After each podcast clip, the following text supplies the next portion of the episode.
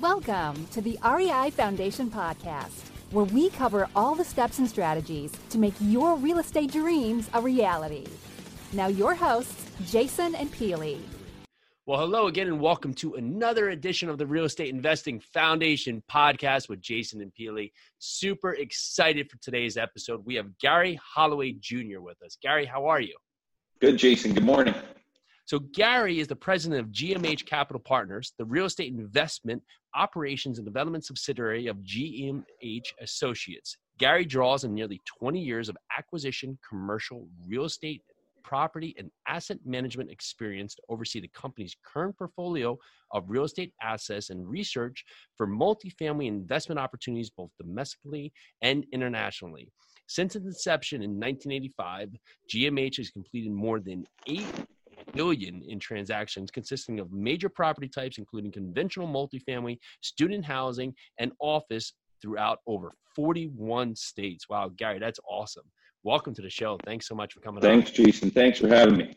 So you're currently calling us from one of your projects today, which are er, under construction on over 300 unit uh, de- multifamily development in uh, Pittsburgh. Is that correct? That's correct. We're out in the uh, in one of the hot suburbs of Pittsburgh today, Cranberry Township. We're delivering 320 apartment units. We've been CO'd. We're about 60% through our lease up, so we're excited.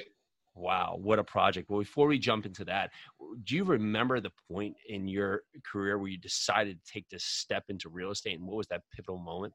It was easy for me, Jason. I grew up in a family business, so I'm the second generation in my father's company. But before that, my grandfather was a developer. So you know, a lot of history in the family in real estate. I always enjoyed it. I remember as a kid going out to see some of my dad's early projects. Um, he was an innovator in student housing, and we were doing some work in State College, Pennsylvania. So I remember being a little guy going out, seeing the jobs, obviously a lot smaller at the time. Um, but, you know, really, I, I, would say it was embedded in me early, and I think I had it in my blood. Um, I came to work for him, had a finance degree at Villanova, and I came to work for him right outside of school. So Oh, it's Gradu- graduated in the late '90s, and here we are. So, a lot of people who are, who grow up in the family business, they, they tend to eh, run the other way, right? And so you have both both mixed picture. What have you found have been some of the vital components, and and we'll, we can take this as partnership, but more as in family of just creating a, a viable partnership with with your family. Yeah, it's interesting. So I look at myself uh, as running a family office essentially and my job is to place our capital in real estate. I have a brother who's also in the family business, and he places VC capital. So, uh, interesting dynamic in that my father grew up in a family real estate business and was one of 11. So, uh, I owe a lot to my dad in that he realized the challenges and pitfalls of being in a family business. And he's really encouraged my brother and I to do our own thing. And of course, now we're midway through our career, so it's a lot easier to do that. But even early on, he gave us a lot of space to sort of feel our way around and, and, and get to where we are. And I, I think I, I couldn't have done it um, if he hadn't been through his own family business, you know, up and down. Because having not done that, we probably would have made a lot of the same pitfall mistakes that his family had. So, you know, family businesses are tough. Um, you know, if you can sort of last through those first couple of years of getting everybody onto the same page, and of course, there's legacy type issues that come into play. But um, I'll tell you now, I don't, I don't look back. I mean, it's been phenomenal experience for me and for my brother. Wow, so incredible! And now, so your brother and yourself, your dad, you're working together. How has it been to devise roles? Was it allocated from your father, or how did you guys come upon your roles? It was pretty simple. I mean, my brother um, taking on the VC world, you know, we sit on each other's investment committee, but really that's about it. I mean, he's making his own investments, he's running his business day to day, and my sole responsibility is allocating family capital to real estate. And we're totally vertical, so that includes existing acquisitions, it includes ground up construction, uh, as well as some value add, although we haven't been big in the value add space in quite a while just because I think it's a little bit overplayed. But really, I mean, you know, the, the barrier that exists between VC and real estate is a natural barrier for us. And we're both just enabled to, to run our business day to day. And we treat him as the family office, the capital stack, so you will. So um, we go to the bank when we need money, and you know he weighs in on those decisions. Uh, generally, his approach is come to me at this point in your career when you think you need me, which uh, I like getting advice, especially on, on big decisions. It's great to have that sounding board and have a mentor that can uh, weigh in, but he's not overbearing at this point at all. I, w- I would say that's been the last five to 10 years where he's really cut me loose to do what I want to do and um, is there to help make decisions, but isn't, isn't driving an agenda. Incredible. And can we talk to your business model and business philosophy and, and maybe if possible? Can we use the, the project you're sitting on right now? So why why did you decide on this opportunity? Where, was the uh, point that you've this was a good direction for your company to go uh, and what is the ultimate uh, outcome with the project? Sure. So we're pa based but on the other side so we're east coast um, you know eagles versus steelers. Uh, but really, we got driven to Pittsburgh as, as just a, a, play on rates and a play on construction costs and a play on an alternative to the inflated cost structure and rent structure in Philadelphia at the time. Pittsburgh had bad rap, you know, after the steel industry ran away, um, and they had great education here with the colleges. So they were trying to figure ways to keep people embedded in the Pittsburgh market and over the last 10 years, they've succeeded with that. They're big on technology. You have Uber here. Um, you know, self-driving car has been developed here. Um, Google's got a presence here. So there has been this sort of uh, convergence on Pittsburgh that we got in on really early. Our business philosophy is simple. Um, we like to develop because we're after yield, but we also like to buy existing product for cash flow. And as a family office, we try and merge the two. And it's kind of interesting if you look at where a value add play would be, it's probably in the middle of the two in terms of returns. Um, so we find that if we're constantly developing and acquiring newer product, we're sort of ending up at that mid-level team return that we're looking for anyway. So Pittsburgh played in perfect in that we made our first investment downtown. We bought two sort of iconic buildings downtown that were already developed. And then we followed that with two construction projects. One was 375 units and then the one I'm sitting in today was 320 units. So, and if you're looking at the size of projects, just noting with what you're focusing on between yield and having that split between new construction and, and buying for cash flow to, to hit that median return, is there a size of project to meet those metrics that you have to go after to be able to incorporate that? Yeah, so being where we are in our cycle and we self manage and we're, like I said, fully vertical, um, I think about 100 units makes sense for us. Now, of course, we can do smaller deals if they're big boy deals. Like if you're in a market that's you know several hundred thousand dollars a unit, they might be lucrative. But for me, I want to give our same level of service on every acquisition that we do. So that means from a management standpoint, I want a fully staffed team. I want to have a GM. I want to have a leasing staff. I want to have a full maintenance team. I want to deliver what we, we promised to deliver to our residents and deliver that same experience. So for me, Jason, I can't make it work, generally speaking, under 100 units. Um, on the development side, I would tell you that we'd like to be over 150 units. By the time you mobilize your, your team, um, someone taught me very early on that the big boy deals are just as much work as the small deals. And if you can get access to capital to do the big boy deals, you're going to spend just as much time on them. And sometimes I would say even less time because you're dealing with sophisticated investors, sophisticated lenders. And when you bring a bigger deal to the table, they've been in your shoes before and know how to navigate the waters versus if you're doing a smaller deal, people are sort of learning on your watch. That's a great point, right? So if you're buying 10 units, you're buying 100 units, it's generally the same work and it gets the same thing. Yeah. We all put our pants on the same way. It's just a different capital stack, really. I love that. So talking to maybe development in general when you're looking at multifamily, is there is there a I'm not going to say just a, a, bread and butter way, but is there a core focus for how much you can allocate to land to how much you're looking to build for, you know, construction cost uh, for the project to make sense? Yeah, you know what? Every market's different, obviously. You've got real estate taxes that come into play. So you can afford, obviously, to pay a little more on counties that aren't reassessing you and that are sort of working with you. Because um, really, what, what does it come down to? Real estate taxes and utilities are two biggest expenses, right? Obviously, you have your people to run the project, but when you're just looking at the fixed costs, those are it. So if you get into a municipality that does have a more favorable tax structure on that real estate side, and we're all talking about all the different tax incentives that are out there now. We're talking about real estate abatements. This Pittsburgh market is a great example in that they had a 10 year abatement on both jobs that we built, and that over time, our real estate taxes come back in. Generally, I'd say it's a 20 to 30% max on the ground, though. I mean, if you're looking for just a really high level metric. Sure. No, and I appreciate that. And now looking that you've been across 41 states now, how are you fluent to be able to go into so many states and be productive with your outcome? Yeah, so it's interesting. We've talked a little bit about Pittsburgh, and that's conventional for us. All of our growth historically was really fueled in student housing. And student housing is such an interesting dynamic. You can drop in um, to different markets because you're studying a university's, uh, you know, I guess economics. You're studying.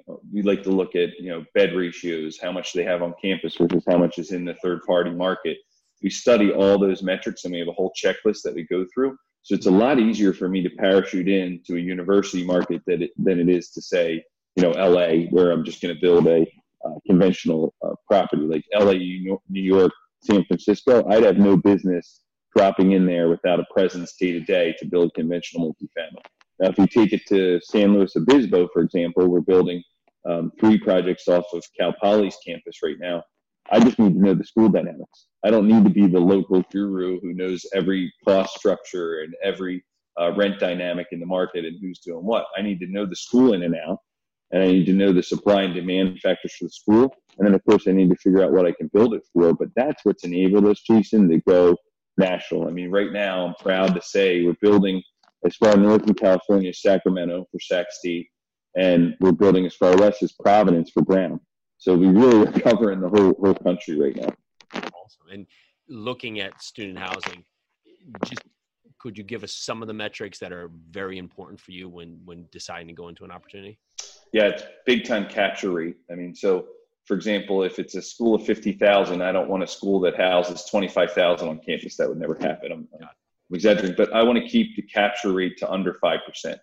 So you know, I really want to. If if we just do simple math, it was a thousand uh, unit, you know, uh, or thousand person school, I want to be under 5% capture rate on that. So um, I get nervous when you start seeing capture rates up over 10%. Now, every school is different. If you get into brand name Ivy schools, their whole mission is to house everyone on campus. So Brown was a little different, right? Um, they're housing, I think, all three classes now, and really the only ones that can go off are seniors and postgraduate work. So that's who we're targeting. They have a need for uh, med students and some of their you know doctor programs. So they really um, wanted us to focus our project on attracting that. So we're building it more of a conventional unit mix as opposed to a student unit mix, which means we're not building four bedroom units, we're building two and one bedroom units. Interesting. And if you're looking now at you, your success in this field, do universities now at any point reach out to you to, to piggyback on what other successful projects have happened in other universities? Does that start happening at this point? Absolutely. The, the university game changed about 10 years ago, and they're privatizing. Most of the big institutions have privatized already, and they're realizing that they're better off educating, and folks like us are better, better off housing. And, you know, it, it's no different than the government realized that they were better privatizing military housing. If you look back under Clinton's administration, he privatized all the um, housing on military base, all the family housing, and he realized that the government couldn't do it as well as a private private outfit could. I love that. And for someone who who has not done development at this point and, and is looking that this would be a viable option for them, maybe they have a construction background or they have a good team component, what would be a good starting point? Where would they start this process and whether it's on the learning side or the action side? Yeah, in terms of student housing, you mean? Uh, let's take your student. Let's go. Development. I mean, student housing, I'd say, would be number one, studying the market. You, you got to know all the demographics. Is the school growing enrollment? Are there divisions of the school that are hot? Like, you want to be in the sectors, right? Like, engineering's big right now. You don't want to be in a sector that's sort of dying by the wayside. I, I struggle to find that example. I'm not an ac- academic, but I'm sure there's plenty of institutions that have dying majors, right? You don't want to find yourself um, in a school that's not pursuing the, the best majors. Texas A&M, for example, they had this whole thing where they wanted to put 20,000 um, more students in their engineering program by 2020, and they're on target to do that. That's a great stat to know. So it's really studying, taking interviews with the university early on, trying to make sure that they realize you're going to be a partner and an ally to them because everybody you go on a tour at university, mom and dad want to see new housing stuff. So if the university's on board for that and realizes it, they can be your biggest ally and they'll generally open up books and let you see sort of inside what's going on. Here's where we project enrollment growth. Here's where we project our new housing supply to be. The, the thing you don't want to find out is, okay, they're building 10,000 beds on campus to modernize their own uh, campus. Now, if they privatize it, obviously that's a good thing. Yeah. But if they're just doing it on their own balance sheet and you're trying to come in and build off campus, that can really hurt you. So I would say studying the school, knowing the school, knowing their growth, um, knowing where students are coming from. Is it a commuter school? Obviously, it's a basic question. Or is it a school where, where you're going to live there for all four years? You don't want to f- come in and build the new project and find out half the population's commuting on a daily basis. So those are the real basics. I would say knowing it, and then once you get into actually taking a project vertical, um, I'd highly recommend getting with a good GC and not doing it yourself. We we pride ourselves on being good CMs, good construction managers. We don't GC anything anymore. We did that in the 90s, got burned a few times. Um, you need to have access to labor. You need to have access to the subs. And if you're coming in as an out of towner, that's a hard thing to do.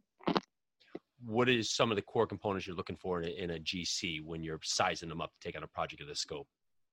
I, I would say bonding capacity. Um, you know, I don't always choose to bond our jobs. We'll bond over the big subs. So, for example, if you have um, a concrete, you know, uh, job that's ten percent of your of your um, total build, like you're building a, this this job I'm sitting on today has a wrap um, garage. So the buildings are generally wood frame. Some of them aren't, but the majority are wood frame. But then we have an integral parking garage that is uh, in the center of the project. That's a big item that someone could make a mistake on. So I want to make sure that if I pick the right GC, that they can at least bond over that item and then it's up to us to choose whether we think we need to bond that item or not. Usually we'll make the decision as bids come in and take drywall, for example. If there's a drywall sub that's a million dollars lower than everybody else, but you feel like compelled to go with them and give them a shot, I'm probably going to bond that sub. Gotcha. You know, so, so it's knowing that your GC has the bonding capacity. It's knowing that it's not the first rodeo for your GC. It's knowing t- today. I don't know if you follow Mike Rowe at all. Um, but Mike Rowe has excellent points on the state of our labor force. You know, everybody wants a four-year degree. Everybody wants to go into finance. Everybody wants to do all the things you and I are talking about right now. Yep. But the reality is, there's a great living to be made in the trades in, in this country. And one of the reasons our construction costs have ballooned so high is we don't have good tradesmen anymore. We need good trade people, um, and and that has sort of gone away. And it's it's funny because we were the melting pot, right? If, if you were Italian immigrant, you were known as being a great mason. You know, uh, other, other other different nationalities had other trades that they were known for. Um, my my brother-in-law is up in Boston right now, and he's a union plumber, and he's making more than he ever would first year out of college. Wow! And you know that's important to hold on to. If you're someone that wants to follow that, not everybody has to go to college. Is, is I guess where I'm going with this. And what's important back to your your question on a GC is that they have access to all those subs because labor is what's going to kill you in today's world. We're trying to get a job off the ground in Reno right now, and Reno's meets all the demographics for the university. We're worried that we're not going to have the sub pool to get it done. The GCs are quoting us 24 to 26 months on a job that if I was building it in a market that we've already developed, I know should take 20 months. Wow. And the, the reason being is we're just worried about the sub labor pool. Wow. Yeah, a funny side note there, and uh, thank you for that. Is so we, um, we have a family construction business, heavy construction. I was actually on Dirty Jobs about 13, 14 years. Oh, ago. that's awesome, bro! Moving a building, and he uh, came and uh, helped out my dad would do the whole project, so he was there. So great guy. He actually yeah incredible. So yeah, but yeah, it's great feedback and great points. And your point about scarcity of workforce that wants to do the work, it can never be more prevalent about what's happening out there, right? Everybody wants to have the idea, but no one wants to actually get out there and get the idea done. So oh, it's crazy, Jason. Yeah. I mean, markets like California, anywhere up in the Northeast, it is so hard to make your numbers right now. Yeah, um, it's just gotten crazy.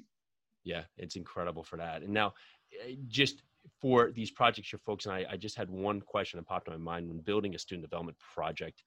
Is there a certain uh, distance you have to remain to campus um, yeah. on average to make it make sense? It's a great question. So early on, um, when I came to work for my dad, we were buying product that was two to three miles from campus. And the reason being was the rent structure hadn't proven out yet to where you could afford to buy our product closer in. The general rule of thumb is sites that were in, let's say, under a mile proximity to campus were more expensive, right? Because most of the time when you're building at these big state institutions, that's what you have. Like if you go up to State College, Pennsylvania, it's Penn State. That's what you're there for. So naturally, it's all about location, and the, the closer in locations were the ones that were more expensive. So you couldn't make numbers work. So in the 90s, our portfolio probably on average was a mile and a half to two miles from campus. Today we're 0.5 miles from campus, and they're generally vertical construction. So what I mean by that for, for the viewers out there is we're not building stick-built projects anymore. We're building vertical construction off campus that's under 0.5 miles. And the only reason we're able to do that is the rent structure is proven out. So where it gets a little scary is you're going after that top 20% demographic at the university that can afford those rents. But you're really serving a market that went underserved for quite some time. And then, of course, you have the older projects from the 90s, which is kind of crazy to consider student housing old at 90, but, it, but it's the truth. Um, that is, that's garden style product that may be two to three miles out. But now it's, I mean, so yeah, we're looking, um, generally our metrics are we want to be that top tier location in the market. Um, we're going to go vertical in construction, so that means we want to be under 0.5 miles, if not 0.1 miles. And we have a lot of projects that it's a hop, skip, skip, and a jump from campus. We call it roll out of bed, and you're in the academic core. Um, so that's a cool metric for us. We want to know that you can roll out of bed and be in the academic core. Looking at your your business model, is your intent and for GMH, do you hold for the long term? Or do any of these projects that at some point you, you look to sell, or, or are these all just made to keep continuing to grow your portfolio? It's a great question. So any of the assets that we buy existing, they're 10 year hold. So we're putting longer term debt, they're for cash flow. And that's really what keeps us afloat in terms of the management operation, having the big uh, engine that we have in terms of employees. And then the development deals, you want to stop that that yield as soon as you can, right? Because as a developer, you're get generally getting promoted over some some return. So um, it's higher octane money. That means you want to recycle it in that three to five year time frame. Three three is ideal because you want to shut the waterfall down as early as you can, and you want to get the investor paid back as early as you can and stop that high high octane kind of return. And that's what they want too. They want their capital recycled to put it back out to other other projects. Incredible.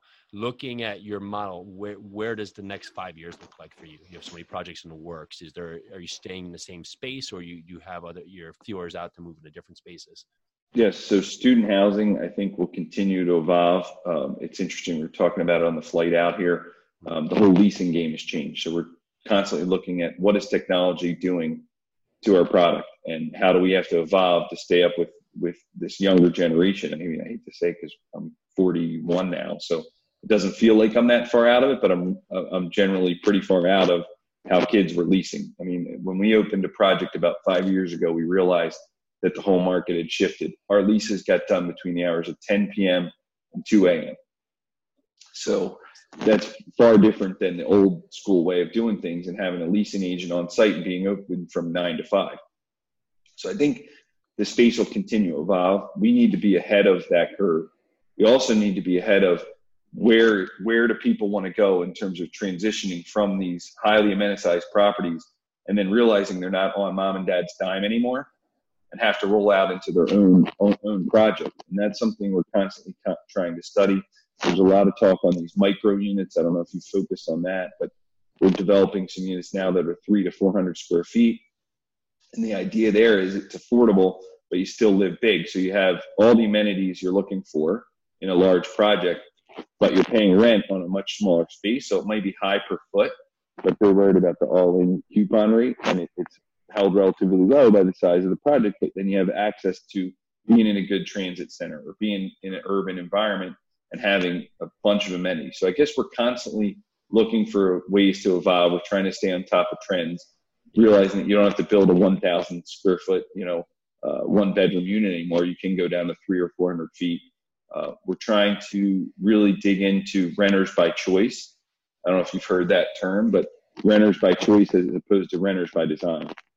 Interesting. I love that. Right. So the, the intent that people are going to not be in their apartments as much anymore, but it's not their home base, and they're going to be out there doing things that they have any access where they just need a small space to put their head down. They're going to go out there and have so many amenities at reach because they're able to pay less, even though it's more per square foot. That's that's great. Thank yeah, you. and then just not realizing that they don't want to be a homeowner. Right. It, it's we got into this fad, which got us into the, the financial crisis, where we thought the whole country had to own their own home so what happened? We let we let it run up. I mean, we've all read the history books. We let it run up to seventy plus percent home ownership.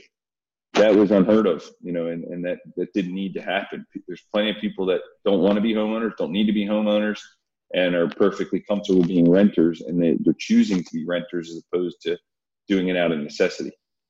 So this has been awesome. I appreciate your time. And as we, we wrap this up, is there is there a core focus to your day or or a process to your day that allows you to be most productive? Jason, back to uh, your comment about your lovely wife and, and being inundated with the three kids. My day starts with where the heck my kids need to be. I mean, it's as simple as that. I, I looked at, you know, I look at them every morning. I look at my wife and I say, who's got to be where? What, what's the, what's the schedule? Are you working today? She's still, she's still working two days a week in the hospital system. She's a, a cardiac PT. So um, you know, our day starts pretty crazy. Yep. If I'm lucky, I get a I get about 45 minutes in on my Peloton. That's been my like sanctuary. Yep. Uh, so I'd say my typical day, three four days a week, is on the Peloton. Then I'm rushing kids to school, and then I'm trying to get in the office at a decent time, like 8:30, 9 o'clock. But my days tend to um, have sort of elongated to where I'm not in as early anymore. Uh, matching up with the kids, like a good example today, I knew I was going to be traveling. So yesterday, I made it a point to get up earlier, have breakfast with the kids, do all that kind of stuff because I knew I wasn't going to get time with them in the afternoon. So I would say, as most uh, people would say in our age bracket, that my wife, my wife, and my life revolves around our kids at this point. I love it. I love it. That's awesome. That's awesome. And last question is for I have two more actually. So so for someone who's new to real estate and looking at all you've accomplished over these years and uh, maybe their head spin at this point what would be one piece of advice you could give them if they are just looking to really get their groundwork because they see the potential you can have in real estate what should be the actual step should be? Yeah i mean look I, would say bring passion to whatever you do in life. It doesn't matter. We talked about micro if you if you aspire to be a plumber and a tradesman bring passion to it. Maybe maybe you don't even aspire to own your own plumbing company. It doesn't mean you can't have a successful career and make money as a plumber, right? So I would say bring passion to it. If you really want to get into real estate, that's like uh, I mean that's what your show's all about, right? It's trying it's trying to figure out which avenue to take. There are so many aspects of real estate that you can get involved with, yeah. and it's not just one small box. If you want to get in the institutional side, then you do need some formal education, right? You need to have finance degree. You need to have that sort of formal training if you want to get into uh, invest investing on your own account, it's a lot simpler to be honest with you. And and I think you can focus on that that. So I would just say, I mean, I know this is really broad, but mm-hmm. bring passion in whatever you want to do. Talk to people on the commercial side. Talk to people on the residential side. I started my career as a leasing agent in retail. Gotcha. I hate I hated it. I didn't want to do. I mean, I knew that wasn't what I wanted to do. Um, I know I also didn't want to crunch numbers. I like doing what I'm doing today, being out in the field, checking job sites, you know, bringing equity and debt together to, to do larger transactions. So I was really captivated by the large big boy transactions. And that's what got me into the space and got me really excited about the space. I love it. Well, this has been absolutely amazing. A great show. Thanks so much for coming on. You know, having passion for your outcome really just great advice. And if listeners want to learn more about you, uh, reach out and say hello. What's the best way to find out more? Yeah, I would say our website, gmhcp.com, is, is a great place to start. Uh, from there, you can get into our student housing division or get into our conventional multifamily division. Awesome. Well, Gary, thanks so much for coming on. I really I learned a ton. Listeners are going to learn a ton. Jason, anytime. If you ever want to connect, feel free to reach out. I appreciate it. Well, this is Jason with the Real Estate Investing Foundation podcast. Really appreciate Gary Holloway Jr. for coming on the show today. Thank you so much for checking out. We'll talk to you shortly. Bye now. Thanks, Jason. Thanks for tuning into the REI Foundation podcast. Check back next time for more awesome tips and strategies to launch your new you in real estate.